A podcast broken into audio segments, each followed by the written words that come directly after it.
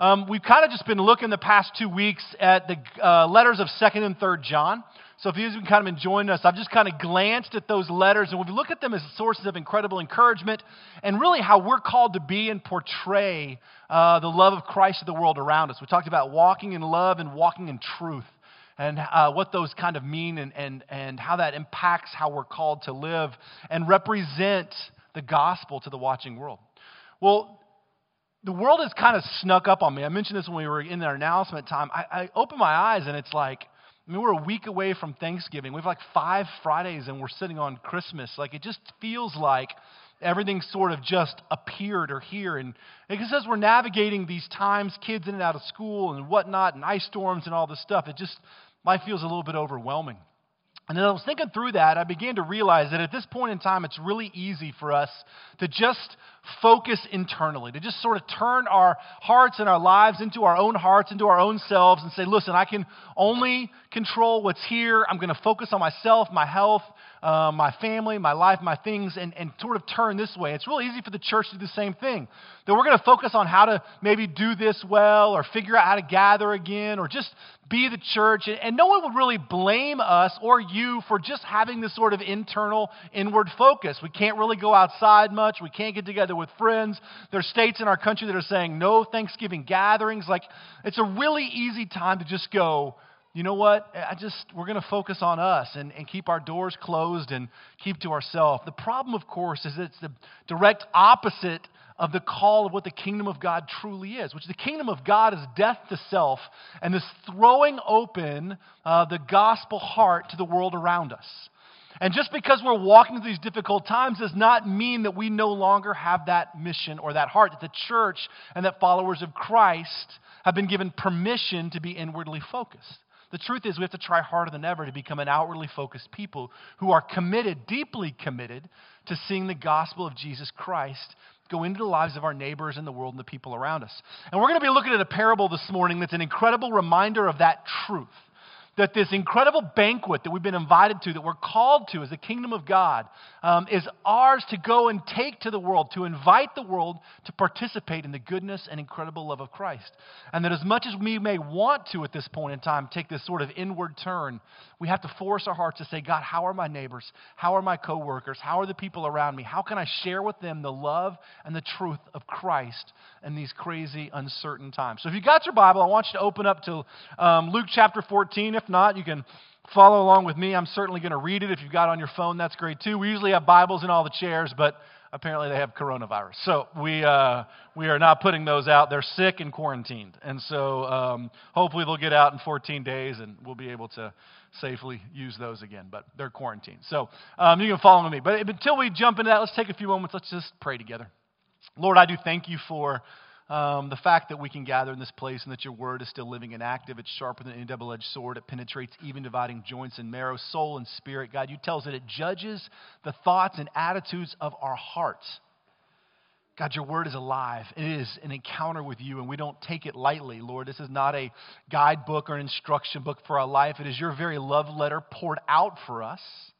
And so, Lord, we know that an encounter with it is an encounter with you. And so, Lord, we take the opportunity to gather here and open your word very seriously. And so, Lord, we believe its supreme authority. We believe the voice that it has. We believe that it is your very breath. You tell us it is the breath of God. The theopneustos, it is the breath of God.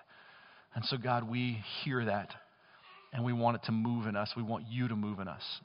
Take a moment in your own heart, just where you sit in the middle of all this sort of chaos and whatnot, and just ask the Lord to teach you this morning in this short little simple parable that God would just teach your heart.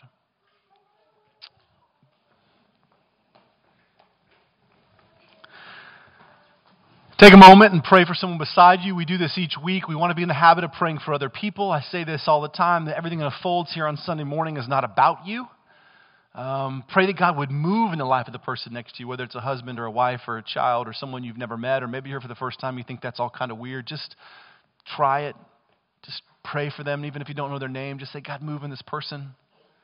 Be someone that wants to see other people come to know Christ. Pray for someone beside you this morning.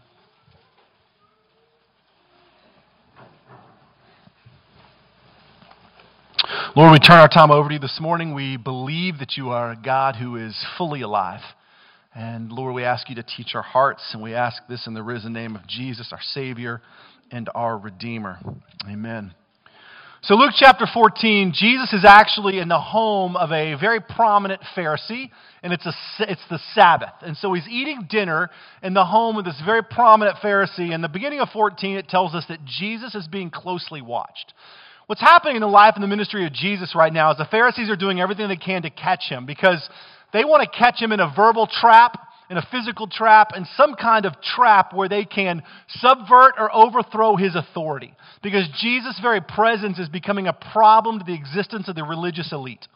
And so we've known this. We've talked about these things in here for years. But this is the place where we're sitting at. They're watching him closely. They're trying to trap him. And he's on the Sabbath in a prominent Pharisee's house. And all the religious leaders and elite are gathered there having dinner this evening. All right? And we're going to start in verse 12 because I want you to see what happens before he tells this parable. And then we're going to work through this parable together. So as he's sitting there, Jesus says this to the host. He says, When you have a luncheon, or a dinner, do not invite your friends or your brothers or your relatives or your rich neighbors. If you do, they may invite you back, and so you will be repaid. But when you give a banquet, invite the poor and the crippled and the lame and the blind, and you will be blessed. Although they cannot repay you, you'll be repaid at the time of the resurrection of the righteous. When one of those at the table heard him say this, he said to Jesus, Blessed is the man who will eat at the feast of the kingdom of God. And Jesus replied, a certain man was preparing a great banquet, and he invited many guests. At the time of the banquet, he sent his servant out to tell those who had been invited, Come, everything is now ready. But they all began to make excuses. The first said, I have just bought a field. I must go and see it. Please excuse me. Another said, I have uh, bought five yoke of oxen and I'm on my way to try them out. Please excuse me. Still another said, I just got married. I can't come. Then the servant came back and reported this to the master, and the owner of the house became angry and ordered his servant to go out quickly to the streets, to the alleys and the towns, and bring in the poor and the crippled and the lame and the blind.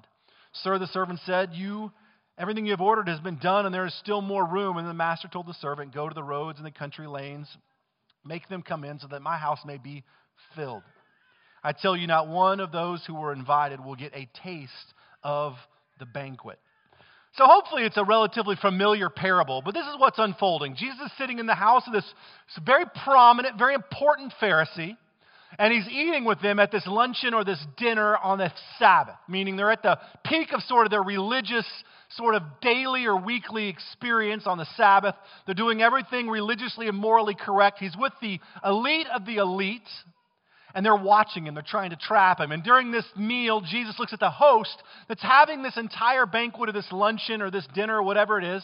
He looks at him and he says, Listen, to the host, he says, When you have a dinner, a luncheon, or a banquet, you shouldn't invite your relatives or your rich friends or your brothers or those people because they may repay you.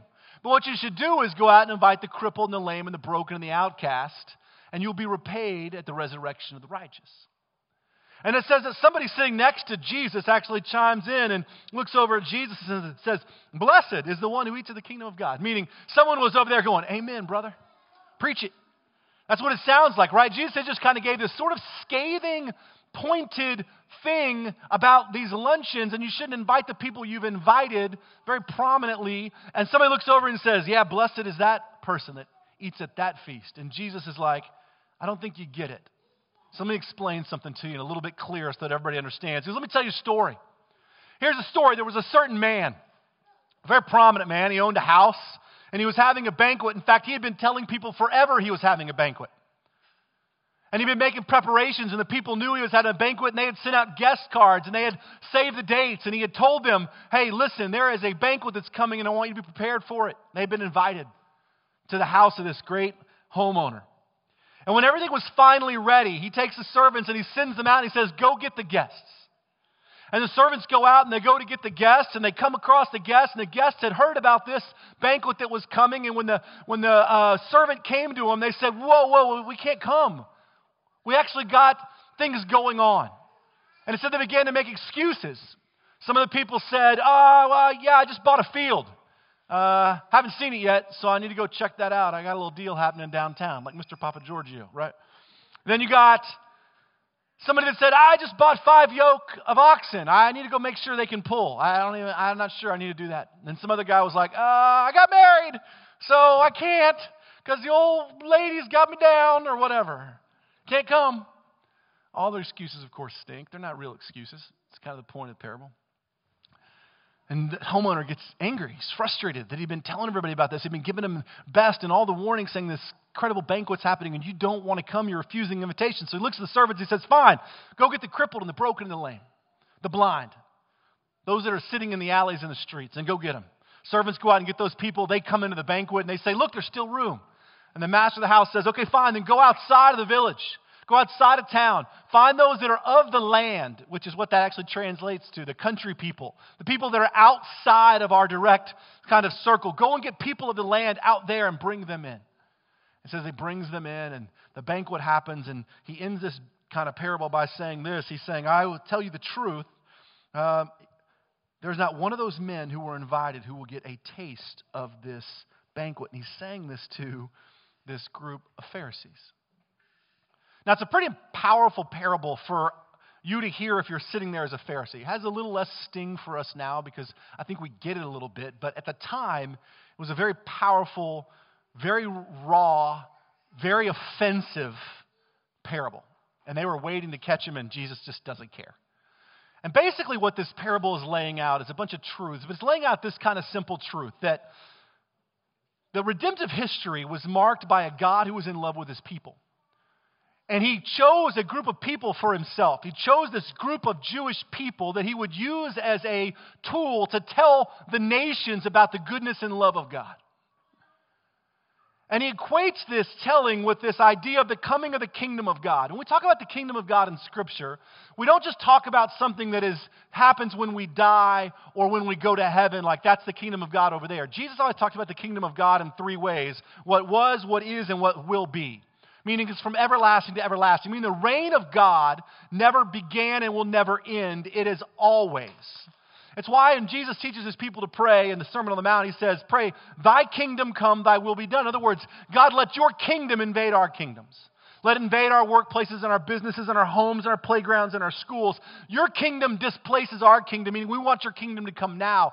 So we're talking about the coming of the kingdom of God. We're not just talking about a far off thing when we die, we're talking about God's kingdom invading ours.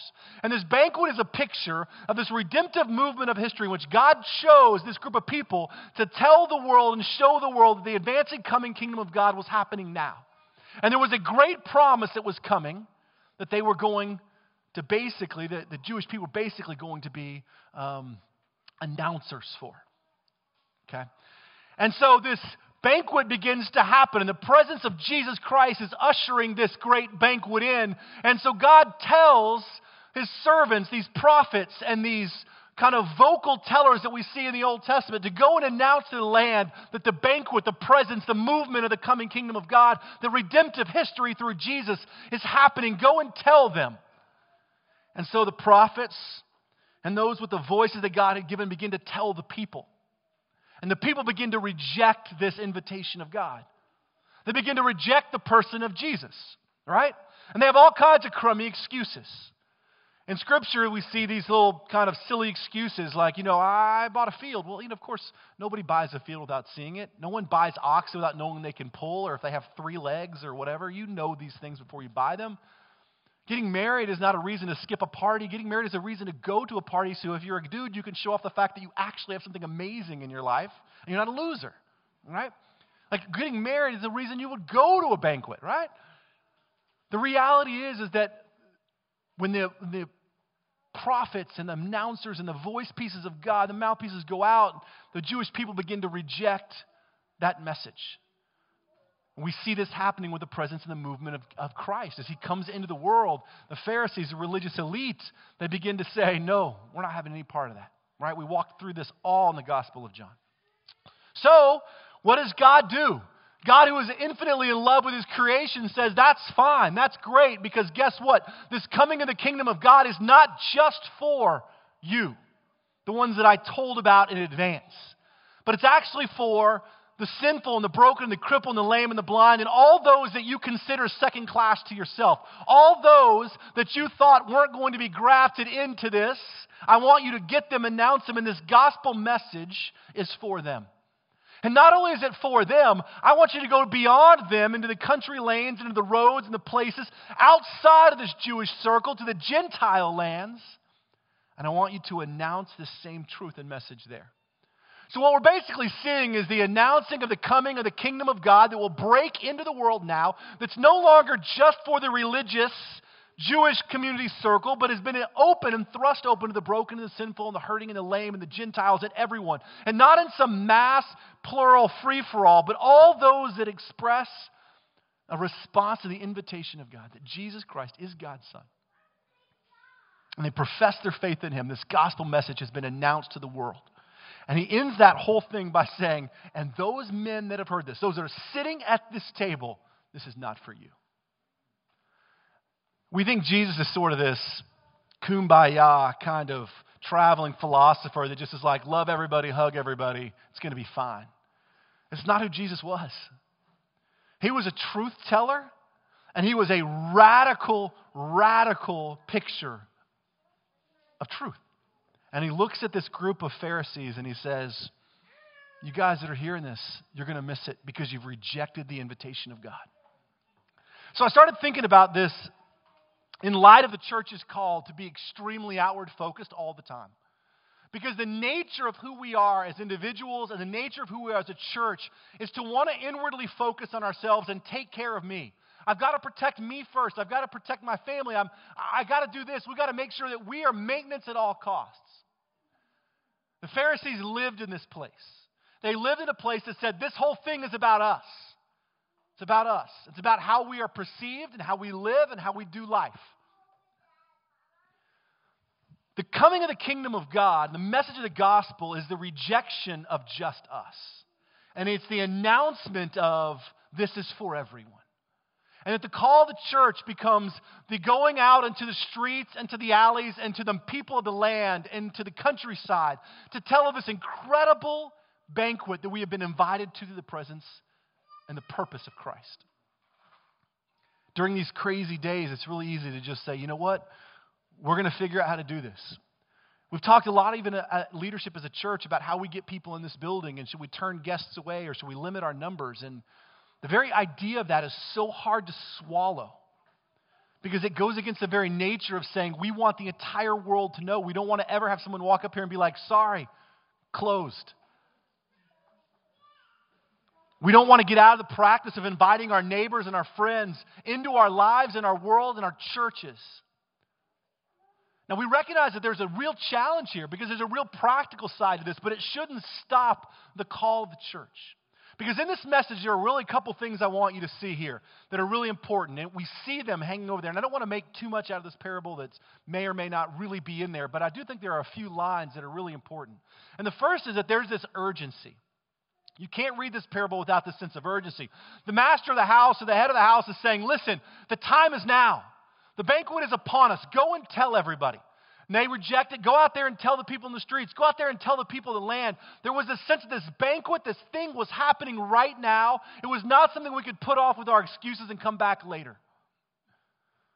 I've talked about this at length in here. We don't have any sense of gospel urgency as the people of God. I mean, I'm serious. We have no sense of urgency. But the truth is, we hold the key to eternal life and the gospel message, and we have no urgency to tell our neighbors, our friends, our coworkers, our family members. In fact, most of us in this room have someone that we love, dearly love, that's in our family that we've never talked to about Christ, and it's been 15 years, 10 years, two years, whatever. Why? Because we're afraid. We're nervous. What are they going to say? What if they reject us? What if I push them away? Don't give yourself that much power. You cannot. John 6:44 says that only God draws people into himself, meaning that if God's only going to do that, then you are not going to push anybody away. God is bigger than your lack of words. But here's the truth. We have no real sense of urgency. Because most of us refuse to understand our own condition. And our own condition is this without Jesus Christ, we are dead. Not dying, not sick, not ill, not feeling poorly. We are literally dead with no hope. And there's a world out there of people that don't have Jesus, don't know Jesus, and they are not sick, they are not dying, they are dead. But there is a solution. There is an answer. There is a truth in Jesus that in Him, not only do we have the promise of eternal life, the kingdom of God that is coming, but the promise of eternal life that begins today, the kingdom of God that is. And that we're dealing in this crazy pandemic with a lot of mental health issues, and part of the answer is hope in Christ. And yet we have no gospel urgency normally, and even more so in these times. When's the last time you really checked on your neighbors, on their mental or spiritual health? When's the last time you truly took into heart that there are people around you that are sad and broken? Heck, I have some of them in my house. This is hard on a 15 year old who's super social and finds himself at home and behind doors all the time. Trying to figure out how to be healthy during this time is hard. The role of the church should be to take the hope of Christ into these places. How do we do that? We figure it out. But there's a sense of urgency in this message that somehow is lost on the church. Most of us will spend years before we have with people before we have any real meaningful conversation that doesn't exist around football or children. And at best, what we'll get to is inviting them to church. At best. Very seldom will we actually have a real conversation about something truly spiritual. I remember years ago, we took a team, we've taken a couple teams, we took a team down to Guatemala when Brandon and Jenny were living down there, doing what, what they were doing. And we took a team down there more just to be a burden on them than anything else, and uh, living in their house and, you know, all that. And, and, uh, and we went around one day and we just in a neighborhood that they had. I told Brandon we'd just do whatever they, they felt like doing. And we went around and partnered with some of their churches that were in they were, that Brandon was supporting. Brandon was training pastors and we went around some of their churches. And uh, we went there, they would have these little events and we'd go door to door and invite people to come and we'd share the gospel with people. Brandon and I were walking together and we were outside this little convenience store, this little tienda, this little store deal. And there's a guy sitting on the curb and uh, we kind of just started talking to him and we started sharing the gospel with him. And he had a carload of people he was getting ready to leave with. And we get to the end of this sort of gospel message with him and kind of just say, I don't even know if Brandon remembers this, but kind of just say, Is this something that you want to do today? And he had a simple response. And he basically said this He said, How can I wait? And it stuck with me because if this is true, this gospel message that we're really telling people that we are, that we are dead without Christ and there's no hope without Jesus, then how can we wait? How can we wait for a better time, a better opportunity with our people that we care about or with our neighbors or with our coworkers or our friends? How can we wait? We're not promised what happens when we drive out of this parking lot. I mean, that's just the truth. So there's a sense of urgency. There's also this incredible sense of joy, right? You don't see it explicitly written into this parable, but you get the idea that this banquet is not a dull bummer of a deal. That any kind of banquet or party or celebration is just that. It's this incredible thing, this event where the host spends a ton of time creating the perfect environment and, and throws open the doors with food and beverage and all these things. And it's a giant celebration. It's why it's a banquet. It's why it's a luncheon. It's why it's a dinner. It's why the kingdom of God is often associated with a banquet, with a party, with a wedding, with a feast. Because there's an incredible joy associated with that. And if we don't understand that the gospel's got this incredible joy associated with it, we are missing a very prominent part of the gospel picture, which is not only is there hope in Christ, but there is incredible joy in Christ. And yet we allow the world to strip us of our joy. We allow the world to exchange that joy with anxiety and with worry and with fear, and those things are not from God. But the coming of the kingdom of God is marked with urgency, it is marked with joy and celebration, meaning that we are no longer dead. We are crossing from death to life, and it doesn't move us at all. Our churches should not be able to contain the joy of its people. Worship should not be some dull expression, but it should be a celebration of the fact that God has taken you from death to life. And then we have defeated the lies of the enemy that say worry and anxiety and fear should reign your heart. And if you are letting those things reign in your heart, you are missing the call of the gospel. Because the kingdom of God is not something that happens then, and that'll be a celebration just when we get to heaven. The kingdom of God happens now, and that celebration begins today. We often talk about heaven as this thing, this place that we look forward to, where there'll be no more weeping and no more tears. And those things are all true in this great celebration. But it's always out there. But if you understand how God talks about his kingdom, how Jesus talks about the kingdom of God, it was, it is, and it ever will be, meaning it never ceases. It's not just something we look forward to, it's something we live today. And if your life is marked by worry and anxiety and fear and not the joy of Christ, we're missing the gospel. So we've got this urgency, we've got this joy. And then the last little piece I want to hit on before we just close out is this there's this incredible, amazing reality wrapped up in that guest list. Is the guest list not something amazing? Now, think about that if you're a Pharisee and you think the entire religious system revolves around you and people that look just like you. We all went to school, we're all super smart, we all look this way. And what does Jesus do? He comes in and says, That's great, but the coming of the kingdom of God is going to be marked with also these people, and you should be ready to invite them because they're coming whether you like it or not. The broken, the crippled, the lame, the blind, meaning all those that you consider sinful, because those people, it's not just the handicaps. Remember? In those days, they considered people's afflictions part of their sinful condition. In fact, we see that when the Pharisees are, or the disciples are walking with Jesus and they come across a blind guy and they say, Hey, Jesus, who sinned, this guy or his parents, because he's blind? And Jesus said, it's not because of sin, it's so you could see the coming of the kingdom of God, and he gave the man a sight. But they associated physical illnesses or handicaps with sin. And so the cripple and the lame, they weren't just people that were on the margins, they were sinful, they were broken, they were outcasts. And they're all invited into the kingdom of God. They are all given the invitation to receive Jesus as their Lord and Savior. Not only that, not only just the Jewish people that are broken and sinful, but the entire world that you and I are grafted into this incredible kingdom of God. The people from all walks of life, all tongues, all tribes, all nations will be present in the coming of the kingdom of God. Which means if we look around, right, and we find people in this world that we can't love or we don't love, we are missing a huge reality of the call of the kingdom of God and the guest list. If all people are image bearers of God, every single one of them, no matter what race, color, ethnicity, walk, background, moral aptitude, whatever religious semi affiliation, whatever political affiliation, if all those people are image bearers of God, then the gospel message is open to all of them. And the church is called to be the mouthpiece of that message. And we are called to love the way that Christ loved, as we looked at in John 2, or 2 John, to be that picture of love to the world. So, what does your life look like in terms of the people that you connect with and are around? Is it people that just look like you? Do you engage with people that are marginalized? People that are on the fringes of society? I say this all the time the church loves the picture of the person in recovery. We love the redeemed story. We love it when someone comes in here and tells us a story about how they used to be this. But we don't know how to do life with the addict or with the prostitute or with the broken or with the immoral, with the adulterer right in this moment. But the gospel message is for them as much as it's for you because we are all dead in Christ.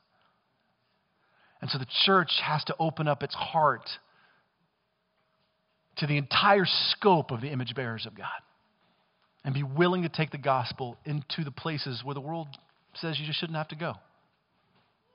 And a pandemic should not stop the heartbeat of the church. It should actually thrust us forward because we should be more concerned and worried about the health and the care of the people when they're isolated and cut off and quarantined. It should thrust the church into action. So the question for us is if this is the call of the great banquet, what are we doing about it? Is there an urgency in that, right? Is there a joy in that? Is there a reality that we've got to get outside into the alleys and the streets and the country lanes? Because this incredible, joyful banquet that we've been invited to is for all of us. If we take the gospel into the world, that invitation, how we respond to it, is paramount. But it's our call to take it into the world. Let's pray together. Lord, we thank you for the opportunity just to gather in this place for just a few moments to open your word and to worship together in the middle of these challenging, crazy days. Um, it's an incredible opportunity for the church to literally be the church. It's also an opportunity for the enemy to tell us to stay inwardly focused, for the enemy to hold us down in fear, for the enemy to hold us down in anxiety and worry, and to get so trapped in that, Lord, that we are seized up. Doesn't mean that we don't take precautions, we don't take seriously the call to be healthy and to keep the world around us healthy, but it also means that we take seriously the call to try harder, to figure out creative ways to love people, to check on people, to share the gospel with people. I pray that you would give your church a creativity like it's never seen before. I pray that you would give it an urgency like it's never seen before. I pray that you would give it a joy like it's never seen before. I pray that you would give it a calling to go outside of its normal places, even the places in our heart where we feel comfortable, into our neighbors and our businesses and our country lanes and our streets and our alleys and all those places because the gospel message is still viable and real and needs to be heard, especially now. And so, Lord, press that onto the heart of your people. So, Lord, as we close our time in worship, I pray that you would just push us forward. Reverse our inward focus, Lord, and give us a heartbeat for the world. That we may be sort of the message proclaimers to the image bearers of God. And we ask this in Jesus' perfect and holy and risen name. Amen. Let's stand together and close our time in worship.